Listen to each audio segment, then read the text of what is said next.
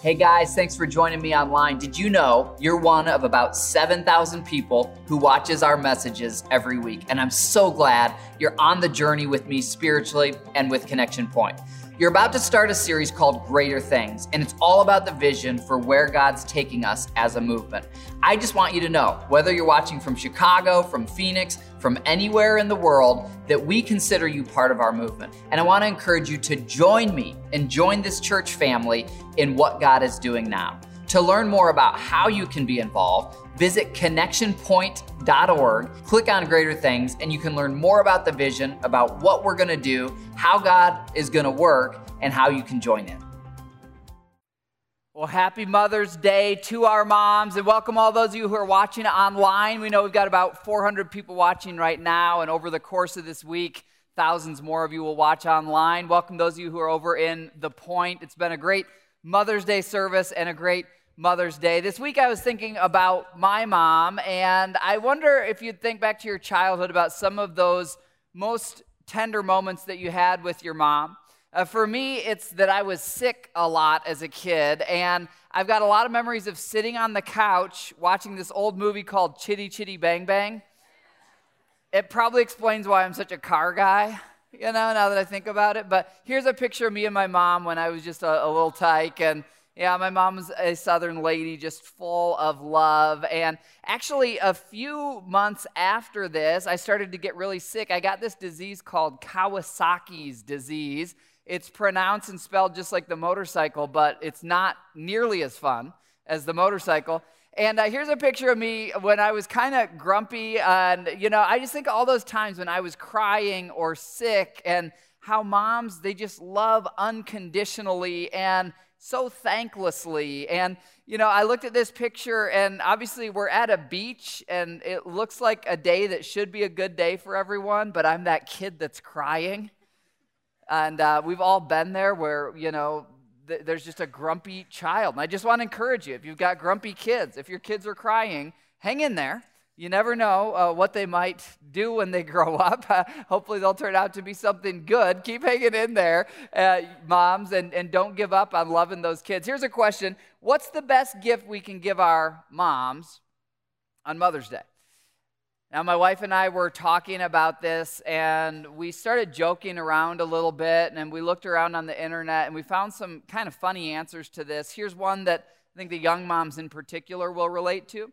This mom tweeted All I want for Mother's Day is to sleep for nine straight hours, wake up to the sound of coffee brewing, and then have my husband say things like, I'm gonna take the kids all day so you can sit on the couch in your PJs and buy your Mother's Day gift in peace.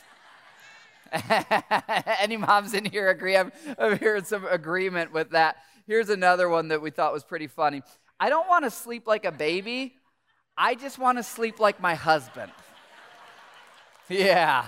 Yeah, there, has been a lot of affirmation of that one in all the services. So, you know, in the grand scheme of things, over the scope of an entire lifetime, I think this is a pretty safe answer of really the best gift any mom could have. What do moms really want? They want children who are happy, children who are healthy, children who are satisfied and who are free. That's really the best gift that you can give to a mom. And isn't this what every parent really wants? We want to see our children thriving, we want to see our kids in deep, rewarding relationships and using their gifts and living a life of purpose, a life that's free from addiction and free from enslavement to anything that's dark. But, you know, what can we do to set our kids up for that? What can we do to ensure that?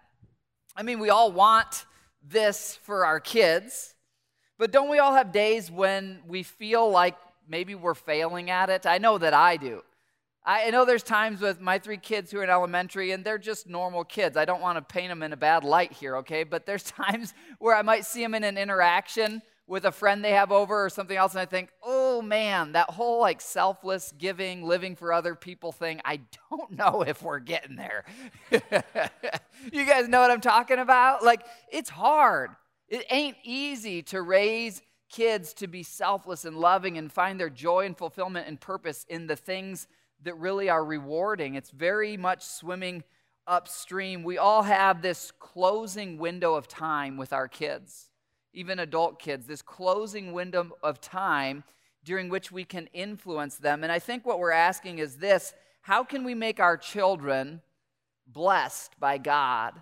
How can we make them successful? And how can we help them grow up to be godly, to be people who love God? You know, what can I do to make sure my kids aren't entitled when they grow up? What can we do? What can we do to make sure our kids actually love others and to ensure they live a, a life where they know the joy of deeply knowing God, where they experience the power of God? Well, if God answered this question, would you want to know his answer to this question?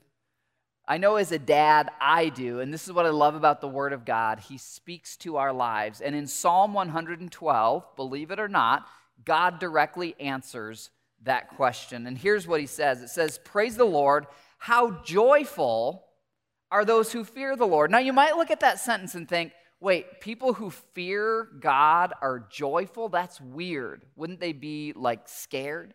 And here's the idea of fearing God from Genesis to Revelation in the Bible it's this idea of having this big view of God that He's in control of everything. And there's nothing that could go wrong in your life. There's no problem you could ever encounter that He can't fix, that He can't handle.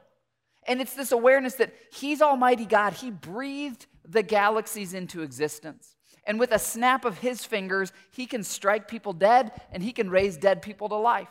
And when you have this big view of God, it's scary if you're not on His side. But as followers of Jesus, we know that through our faith in what Christ did on the cross, we are on God's side. And so He's only ever going to use that power to help us. And so, this idea of fearing the Lord in Scripture, it's really kind of like this idea of my dad could beat up your dad. But my dad is my heavenly father. He's Almighty God. And you know what? The universe, evil people, problems, drunk drivers, cancer, those things may all come into our lives and come against us, but my dad is bigger.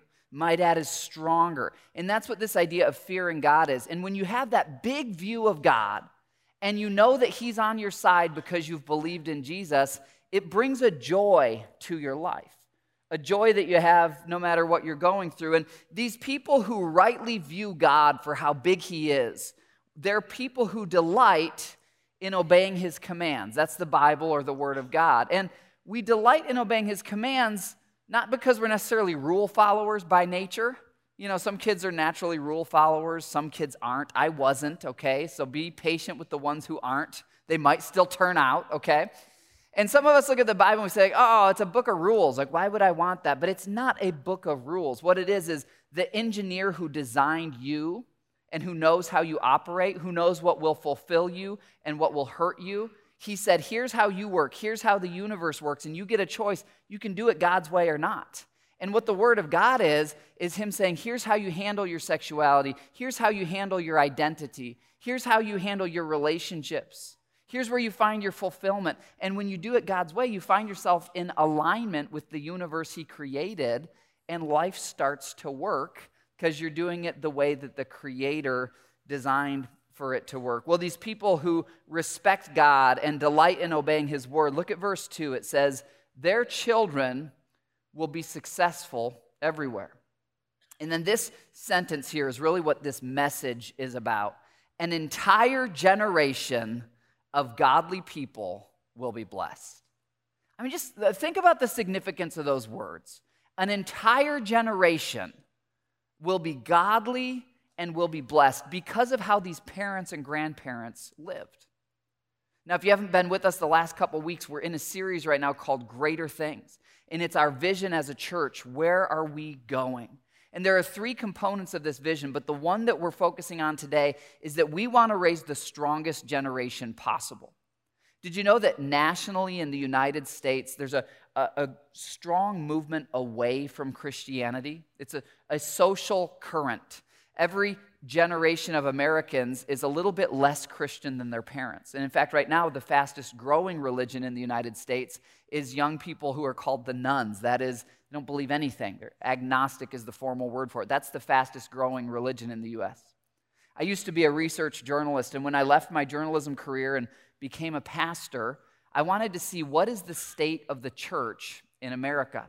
And here's what I found from multiple researchers, respected researchers, that the average across the United States right now is that two out of three young people who are raised in Christian homes, two out of three will abandon that Christian faith by the time they hit their 30th birthday.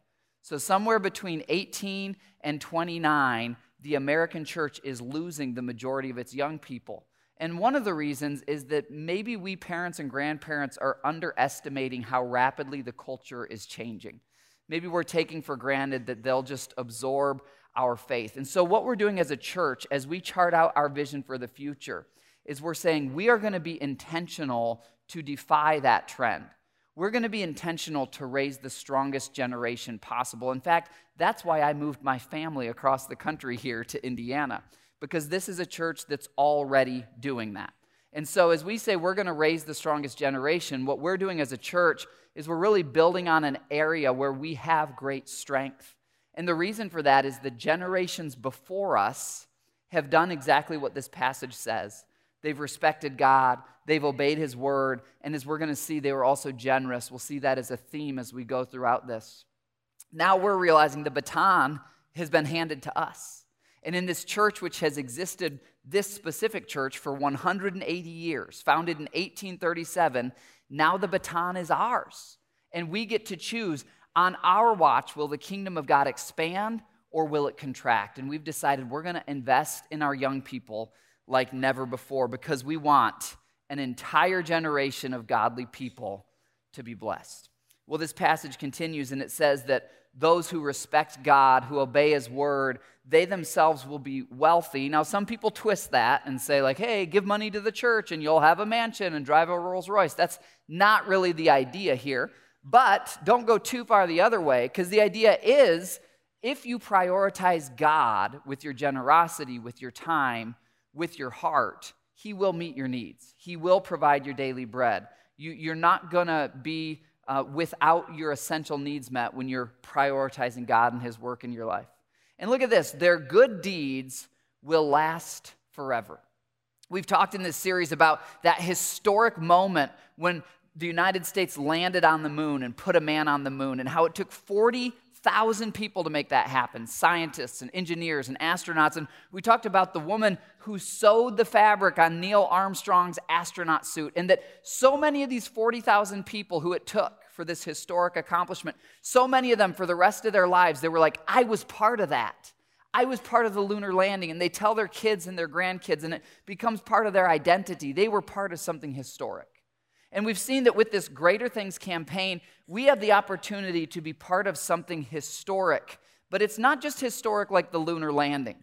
You know, someday Christ will return, and scripture says that this heaven and earth will pass away. God's going to melt down this earth, and He's going to start over and make a perfect earth someday where there's not earthquakes and hurricanes and tsunamis because this world's broken by sin. Point is this there are good deeds you can do that last forever. And I think of those 12 or so original people who started this church in the year 1837 in a little log cabin before electricity, before indoor plumbing. And they planted these seeds of faithfulness. They said, We believe God's going to work in this area of Indiana. And they planted those seeds of faithfulness. And you know what? They never could have imagined that 180 years later, we would have on an Easter weekend 8,000 people in this church. They never could have imagined 37 people placing their faith in Christ over one weekend. They never could have imagined what we do now, but we're here because of their faithfulness. They did good deeds that will last forever. And now they're in heaven, but guess what? There's a whole bunch of other people in heaven because of them. And there will be more. And so now it's up to us to say, we're going to invest our lives into good deeds that will last forever. Well, the passage goes on. Verse 4 says that light shines in the darkness for the godly.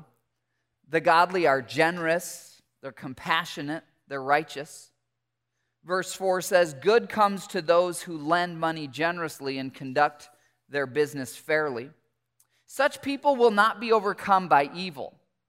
Those who are righteous will be long remembered. Maybe in your family, or maybe you've got a friend where their family's like this. There's a great grandparent, or maybe it's a grandparent who's still alive.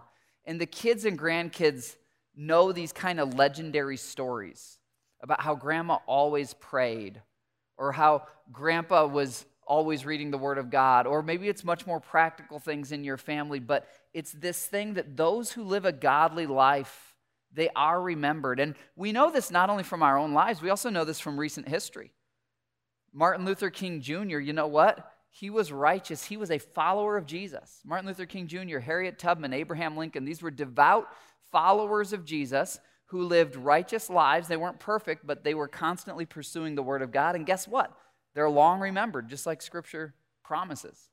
You know other people who you might not realize when you hear Harvard University. It's referring to the Reverend John Harvard, who was also a righteous follower of Jesus. Johns Hopkins, founders of the Mayo Clinic. I could go on and on, but let's keep going through our text here, okay? They do not fear bad news. These people who have a high view of God and obey His word, they don't fear bad news. Why is that? Well, because they're confident and they trust in the Lord to care for them. So their confidence is not in their circumstances. Bad things still happen to good people. But when those bad things happen, we have a confident trust God is going to meet my needs. God will always sustain me no matter what I go through.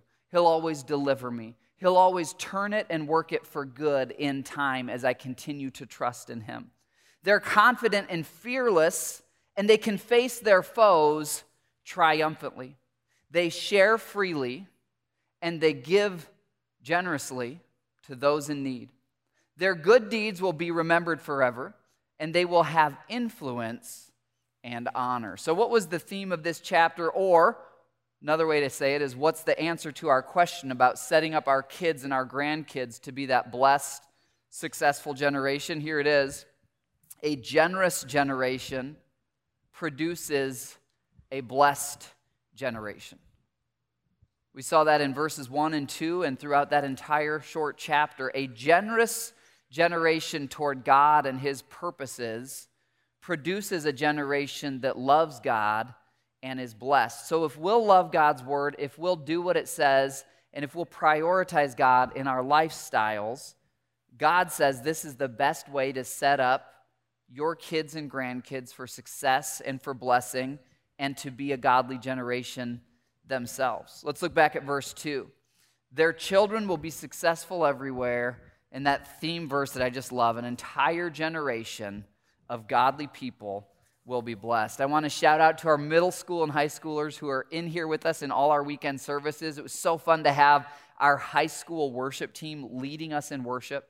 I love this reality that our middle and high schoolers, they're not just the future of the church, they're the present tense of our church. And so many of them are choosing to love God and to find their identity in Christ. And they're able to do so because so many of you have created this facility and this staff and this culture and this movement, this environment where they have a safe place to really ask the hard questions and to really decide for themselves what they believe. Well, I want to share with you today two things that you can do, that we can do to position our children and our grandchildren for that success that we want for them, that blessing from God that we desire for them, and the godliness that we hope they will choose and pray that they choose. And the first is this that we can delight in obeying the Word of God. You saw that right there in, in verses 1 and 2 that these righteous people whose children are blessed, they delight not just in knowing the Word of God, but in doing it. And I want to encourage our moms today. You know, I was thinking about how kids come to parents for advice.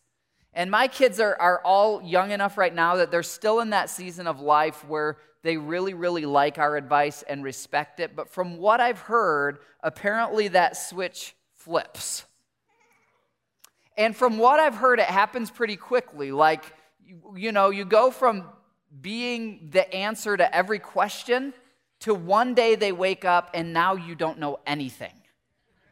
I mean, from what I've heard, there's nothing in the middle. It just goes directly from one to the other. I'm not looking forward to that too much, but here's what I want to encourage you, moms especially. Guess what? You will have more hours of interaction and more interactions with your child as they form their decisions of what they believe, where they will look to for guidance. You'll have more than anyone else in the world.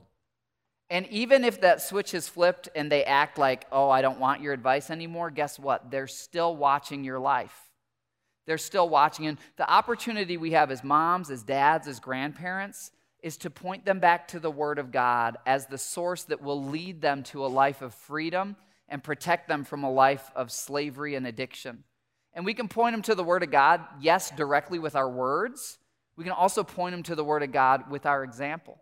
Because guess what they're doing from middle school, high school, through those college years? They're watching your life.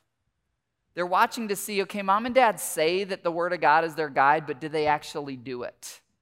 And they're watching to see how does this work for mom and dad? And if they come to the conclusion that mom and dad kind of show up at church and put on a church face for other people, but in reality they're not that into it, then guess what? They're likely to reach the conclusion that it probably doesn't matter all that much, like two out of three in the United States are doing. The kids I know from my generation who've defied those odds, the one in three who are not just still believers, but they're serving God and they're doing great things for the kingdom of God, very often they had parents who were right in the middle of what God is doing. And so I want to give you a step that you can take to apply this. First, if you don't have a Bible that you love reading, we'd love to give you today a life application study Bible at our Connection Corner. If you're watching online, you can just ask the online host. We'll get one of those to you. But here's another step that you can take today. Step further into the committed core of what God is doing. And here's what I mean. You know, there's this word church, comes from an old word for the gathering. And really what a church is is a movement of God's people. And any church, if you move anywhere you ever go, you want it to be Bible centered because that's what keeps us in the middle of God's power. Any church you ever go to, it's not going to have power unless it's preaching Jesus as God and the Word of God as the guide for what we do and believe. And here's what I've seen when you move into the middle of what God is doing in a local church or an active movement of God like Connection Point, you start to see his miracles. When you're out on the edges, you might kind of see it, but it's when you're in the middle that you see the lives changed, that you see people healed, that you see marriages restored, that you see addictions completely broken. I want to show you this visual of the way I think of the thousands of us in this movement. Now, if you think outside of this circle, out here is kind of the crowd and the community, right? Greater Brownsburg, Avon, Hendricks County, parts of Indianapolis. And then there's the curious, the people who are curious about Connection Point. Maybe they come at Easter, maybe they're here at Christmas. They might come a few times throughout the year. They're curious, they're not necessarily committed to the church. But and that's okay if that's where you've been. What's so exciting about this greater things vision is it gives you an opportunity to move from being curious into being committed. And I want to encourage you, wherever you find yourself on here, this greater things vision, it's an opportunity to say, I will take one step in closer to the heart, because I want to be right at the heart of what God is doing. I want to see miracles. I want to see life change. And guess what? When your kids witness that, they're much more likely to understand that God is real and alive and active right now. What are the committed? Well, the committed are those people who say, you know what, unless I'm sick or out of town or have to work, I'm, I'm going to be in the house of God. Why? Because I delight in obeying God's word, and I want my family to be centered around that. The committed, often as they move deeper in, they start to serve here somewhere. We've got all sorts of serving teams. And then what's the core? Well, the core is those people who are committed, and in their commitment, they say, I'm going to financially put God first in my life and be a consistent contributor to what God's doing. And it's easy for uh, us maybe to take them for granted, but it's because of this core that the lights are on right now because the electricity bill was paid. It's because of this core that there's a stage here. It's because of this core that we have a staff and the staff has health insurance and they're taken care of in their lives. And it's in this core, the deeper you get into it, that you see God work in your life and in the lives of the people around you. Earlier, when we took communion, one of our elders, his name's Harvey, he led us in communion. Harvey's just an awesome, awesome brother. He's an engineer over at Rolls Royce. And you know what, Harvey, uh, what I love about him is when I showed up here, he's got his two elementary age kids. They're backstage with him. They're just part of what he's doing as he's serving God. I was talking with Harvey a couple weeks ago about spring break. You know, what did you guys do for spring break? Did you, you know, go on a trip anywhere? And nothing wrong with going to Florida or anywhere else. We all need vacations. But guess what Harvey and his family did? They drove up to Chicago. We have a missionary we support up there. Her name is Miss Pearl. And Miss Pearl has a home for, uh, this is in the roughest part of inner city Chicago. And when a, a high school age girl gets pregnant and is thinking about having an abortion, Miss Pearl's there to say, hey, you can spare that life, and if you have that baby, I will help you raise that baby here at, at this house that she has. And so this house is full of these, these babies and these really young moms. And so Harvey and his wife Yasmin, they took their kids and for spring break, that's what they did is they went up there and they served those families. Now, what's my point? My point is kids who grow up doing things like that are going to have a very different, very bigger view of God and how real he is and how practical he is than kids who show up at church for just Christmas and Easter, okay? Now, wherever you are on here, great. But I want to encourage you, not out of shame or guilt, but in love. I want to say, take one step deeper in. Just take one step deeper in. What does that look like? Well, it looks like saying, I'm going to commit, if you're out here, to actually, you know what? Unless we're sick or out of town, we're going to be at church. We're going to be engaged with the Word of God. I'd encourage you as we make our commitments, this Greater Things vision is a two year window where we're upping our giving for two years. And you might be here and you might be like, I've never given before. Well, guess what? You got an opportunity to massively improve in that area, okay? And I want to encourage you to just think realistically, okay? Because here's the thing every one of us in here, we are part of the committed core of some organization. Here's an organization that most of us are in the committed core for. It's called Netflix. Netflix, right? Why are we in the committed core? Well, because Netflix knows every month they're going to get $9 or $15 from me and you because we're part of the core. And there's nothing wrong with that. It's a great organization. I like what they do for me, okay? It's a great thing. You're in the committed core. Most of us in here, we are in the committed core of either Verizon or Sprint or AT&T or T-Mobile, right? And every month, every month we send them, you know, 40 or 150 or whatever your cell phone bill is. You send that to them every month, and you're not like, oh man, why do I have to do that? Because you you understand that you're part of something. And and by the way, if you stopped paying Verizon or AT&T and T-Mobile, whichever one your service provider is, and then you're like, why is my phone not working? You, you'd know why, right? Now, here's the thing salvation is a free gift from God. We don't pay money to God or a church to get our salvation. Jesus paid the price when he died on the cross in our place.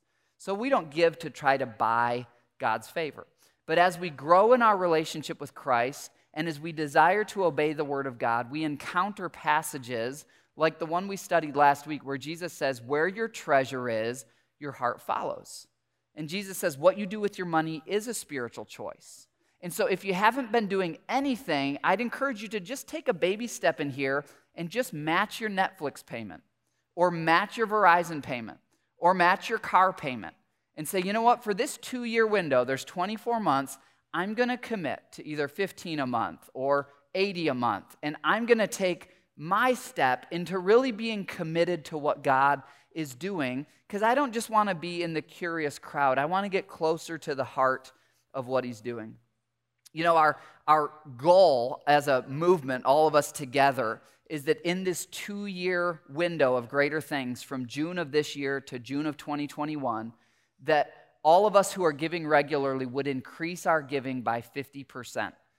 And if we do that, we'll reach the target of what it'll cost for how we want to invest in the next generation, reach more people online, and pay down the mortgage on this facility. So if you're a regular giver, I'd encourage you to pray about that as a target of at least 50%. And do it, of course, as unto God. Last week we saw a video testimony from a family that was here during the Unstoppable campaign, and that's before I was here. And they were already in the core. They were regular supporters of what God's doing here. They were growing, they were seeing God at work in their lives, and they prayed, and God gave them a number. And the husband and wife, they looked at each other and they said, That number's crazy. We don't think we could do it. And the summary of the story is that they committed to that number. They were pinching pennies. Christmas was slim because they're prioritizing the Word of God and the work of God. And then about nine months later, they had a client come into their business, and it ended up being a kind of windfall thing. And that amount ended up being exactly what they had increased to God. Now, I don't tell you that story to say, make a big increase, and nine months from now, you'll get a check for that amount, okay? That's not the way it works. We, we don't give saying, well, if I give, God has to bless me. But there is this principle, and it takes some wisdom to understand it because it's not about manipulating God, But when you do seek first God and you give out of a heart that's for his kingdom, he does always meet your needs. Uh, and I've experienced this and I've witnessed it in ways that are very powerful and, and tricky for me to try to summarize. But I'll tell you a little bit of my journey. When I was a young, quote, senior pastor, I left my journalism career. I became the pastor of a church of 40 people. And the church started growing, and we were up to about 200 people. And God brought along some very mature, godly couples who were helping me understand just how to be a pastor and what it looked like. And one day they took me aside and they said, John, we need you to teach a series on giving. And I said, uh, No, thank you.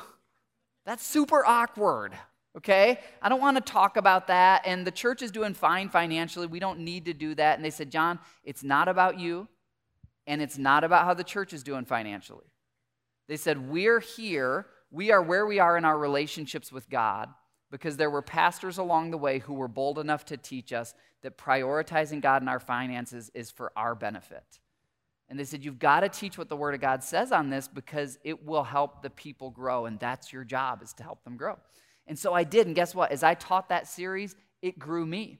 And I moved from, yeah, I was here with my time, but I was probably here with my finances. And I really started to make God my first and best priority. And guess what? That old saying that you can't outgive God has been true. Uh, it's been true. I mean, they, they challenged me to do that, and then some journalism award comes in from journalism work I had done you know, when, before I was a pastor. $10,000 award comes in. I'm like, whoa, I should have given more, you know? And, but here's the thing I, I just want to encourage you, you know, don't fall for the false teaching over here that says God has to bless you, you know, don't fall for that. But also don't fall for the teaching over here that says he's not going to look out for you if you prioritize his kingdom what I've seen in my experience from those families in Arizona, in my life, families I've met in California, families I've met here, I've never met a person who's incredibly generous to the work of God who's not very well taken care of by God. And it's, it's got to be done for the right reasons. And it's done with a heart that says, My real treasure's in heaven. And if nothing comes back to me in this life, that's okay. I'm investing in the next life. But it is ironic how much the people who do that, it's almost like God's like, well, if you're gonna if you're gonna use it that way, maybe I'll send a little more your way. So wherever you are in your journey, I just want to encourage you. This is about you experiencing the faithfulness of God. It's about you getting right in the middle of the heart of what He's doing. And all this comes from this text we read because here's the second thing we can do to position our children and grandchildren for success. We can give generously to God's priorities. We can give generously to God's priorities. As we read through that text, you might have noticed this that the word generous appears three times in those nine verses. The word generous appears three times as it describes these parents whose children will be godly and blessed. And we saw throughout the text that this generosity, it's not from guilt, it's not from shame, and it's also not trying to like work God over, like, God, you're to have to bless me because I do this. But it comes from a reverence and respect for God as the giver and provider. In other words, God, everything I have was from you. So I'm to return the first to you as an act of me saying, You're my provider. And then so often when we return that first to Him, He always meets our needs, and very often He surprises us with them. I want to show you a true story of how so many in our church movement have prioritized the next generation. And we've got this powerful discipleship movement happening here with our middle and high school students. And it's because of many of you, and for others of us, now we get a chance to step into it. But as you watch this true story of one of our seniors named Matt, I want you to think about a couple things. First, I want you to grasp how difficult it is to be a follower of Jesus in middle or high school today. You know, I'm 36, and this last week I was preparing this message, and I was thinking, how long has it been since I was 16? And I did the math, and I realized, wow, 20 years. I'm a lot older than I think I am. And I'm a lot more out of touch than I think I am because society is rapidly changing and what life is like for a middle school and high school student now, it's not what it was like for me 20 years ago. It's not what it was like for the rest of us in this room who have been decades beyond that. They're living in a, in a time where following Jesus really takes some courage and some boldness. It's not the culturally easy thing to do. The second thing I want you to see in this video is I want you to see the face of your own child or grandchild. Here's what I mean. When I saw Matt's story, it brought me to tears because I saw this guy, Matt, but in him I saw my nine year old son, Jack. And I saw these are the decisions Jack's going to be wrestling with in the next nine years that I have him in my house as he decides do I really believe what mom and dad believe? Is this really my identity? Go ahead and take a look at Matt's story.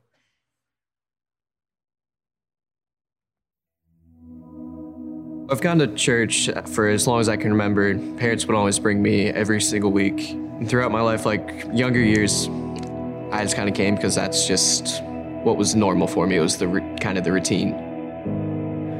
Then as I kind of continued to grow older, kind of started to be like, why do I do this? Why is this our routine? There's so many families that don't, so why do we want to do this? My parents serve on the security team, and they still do today.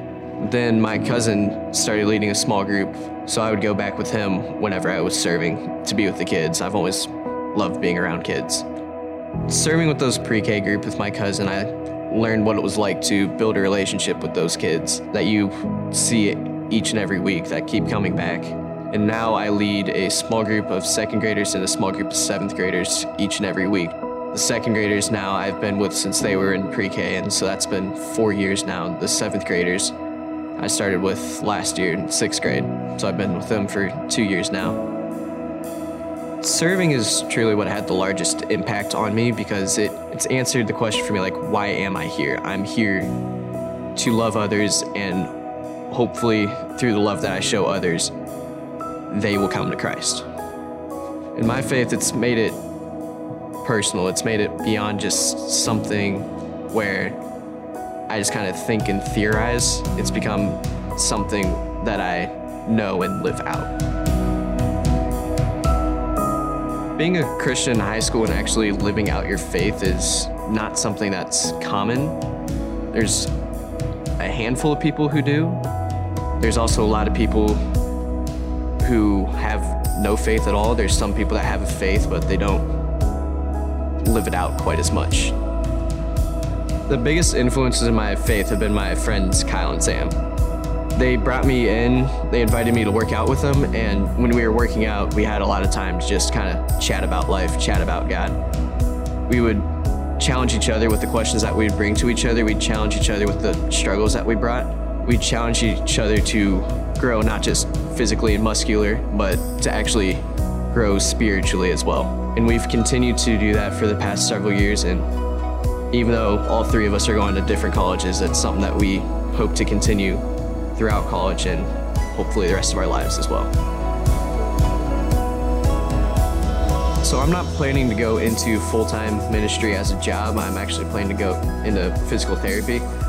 But I am interning for Tony Regato, our middle school's small groups director so I can learn how to be a better small group leader. I knew that learning how to be a better small group leader and continuing to lead small groups throughout college and even after college would be something that would be a huge part of my life. So learning how to do that better so I can feed into the next generation was an opportunity that I knew I couldn't pass up on. I feel like I've built a solid foundation and I've got a group of people around me people my age, people older than me, when there's something that comes my way that I don't know where to go, I have other people who I know will point me back towards God. And that is what gives me confidence moving out of high school that this isn't something that I'm just going to look past as something that I did in high school, but it's going to be something that I take beyond high school that I actually continue to live out throughout the rest of my life. Even though I've been around in the church for a while, that I've grown up in the church, I have a story that can inspire others. I'm not just somebody who's grown up, but like I am somebody who's been able to live out my faith, and that is, it's actually possible to do.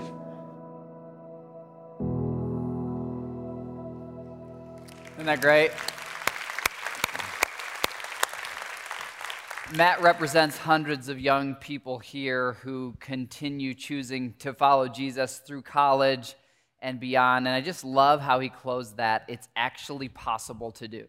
We can be aware of how the world is changing and how society is changing, and it doesn't have to intimidate us. And what this greater things vision is all about is saying we're going to understand the world we live in, and we're going to relate the unchanging word of God to it, and we're going to raise up a generation who are warriors of grace and truth. It is possible to do it. And because of so many of you who are serving, who are giving, we are doing it.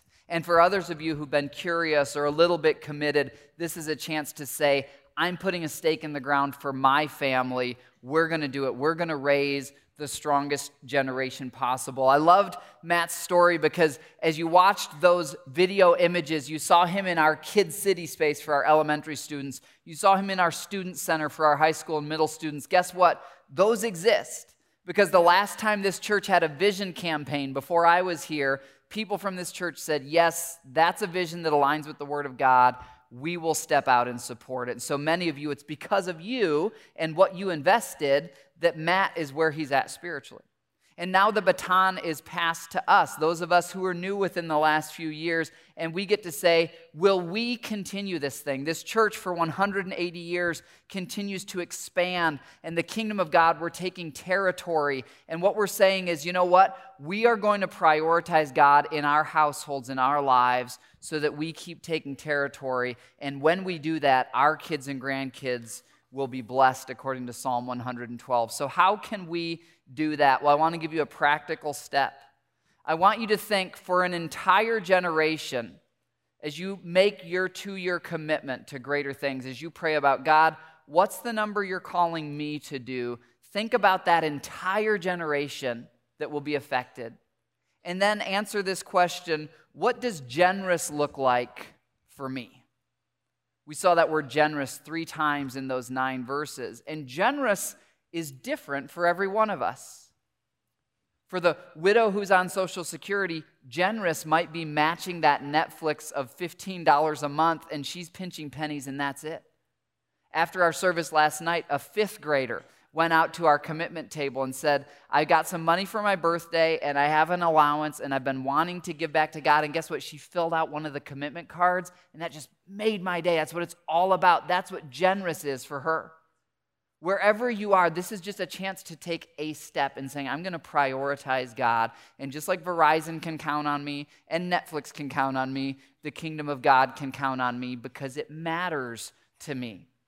Others of us in the room, maybe you've been prospered. God has blessed you and you know who you are. Scripture says, To whom much is given, much is required. The question for each of us is, What does generous look like for me? Now, on your way in, there was a commitment card on your seat. And if you want to pull it out, don't worry, I'm not going to ask you to fill it out and hand it in today, okay? But go ahead and touch it and know that it's not going to bite you, okay? But it does have power to set you free. And I want you to just look at this and I'll kind of walk you through it. Here's this first line is here's what I would expect to give in a year. Now, if you're here and you're like, well, that's a zero, so it probably doesn't apply to me, guess what? It does apply to you. If, if zero is what you would have expected to give in a year, then put a zero there. And guess what? Most improved, okay? If that was a zero, that's actually awesome. That means you're taking a huge step in your relationship with God as it relates to your finances, which God says connect to your heart. So even if that's a zero, then add in here's what I will give this year. You know, if I can do 80 a month for Verizon, I multiply that by 12, I'm at least going to match that. Or maybe you're further along and you've been doing something consistent. You're like, I'm going to start moving toward that 10% of my income goal. Whatever that is, that number will be between you and God and our finance department, okay? But it's not for me to see, it's for you and God to know, like, what is that? And then you multiply it by two years because we're talking about a two year commitment here, 24 months that all of us are making. And then this next line down is maybe something that you sell or dig into savings, here's what this looked like for me and Mel. You know, all the elders here, the leadership team, and myself, we've all filled these out. We've all prayed about our commitments. And as Mel and I prayed about that commitment, knowing, okay, a 50% increase for this two year window, that's the target, we decided we're going to go a little bit above that. And as we said, how are we going to do that? Well, we found some areas in the budget where we could pinch some pennies, but ultimately it was like, we're not quite there. How do we get there? And then we realized, well, we've got this money that we've saved up to remodel the master bathroom. Nothing wrong with remodeling a master bathroom, But as I prayed about it, I had this moment where I realized, you know what? 50 years from now, when I'm 86, I'm not going to be using that bathroom. I'm either going to be in a retirement home or in my heavenly mansion, which will have an awesome bathroom, okay? And we just kind of realized, like, you know what? Let's take that money we had set aside for that project and let's just say, God, we're going to prioritize you above that for these next two years. And so this line is if God leads you to do something like that. There's a family that came to us recently and said, We've got some land. Can we gift that to the church? And I love that because in the book of Acts, that happened all the time. People were selling houses and land. But all this is between you and God to say, God, what does generous look like for me? You don't have to worry about what it looks like for someone else, but you should worry about what it looks like for you. And here's my biggest goal. The leadership team early on, they said, John, what's the goal for this campaign? Well, the goal is to raise the strongest generation, to reach more people. I said, well, but for our people, what's the goal for our people? Is it the dollar amount? I said, no, it's not the dollar amount.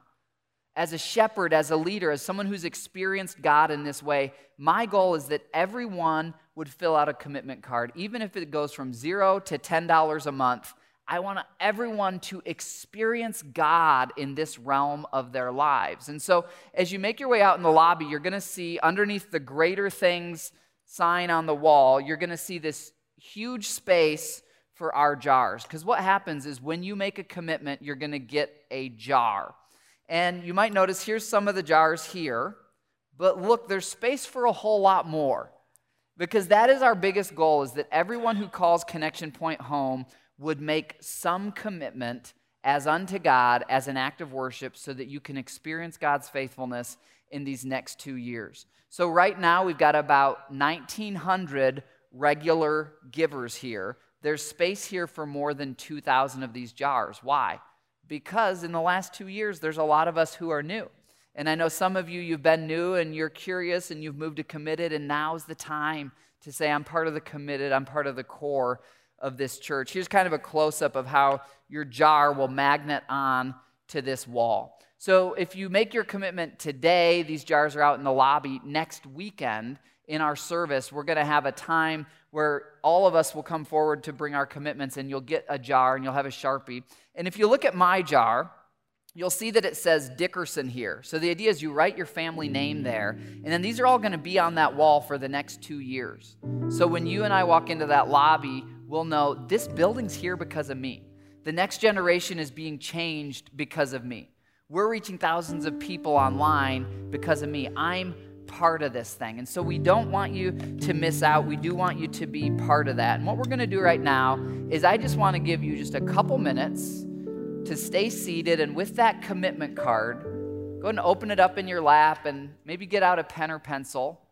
And our next generation, our high school worship team, they're going to lead us in a worship song. And if you're led to pray for your kids or grandkids or the future of this church, feel free to do so.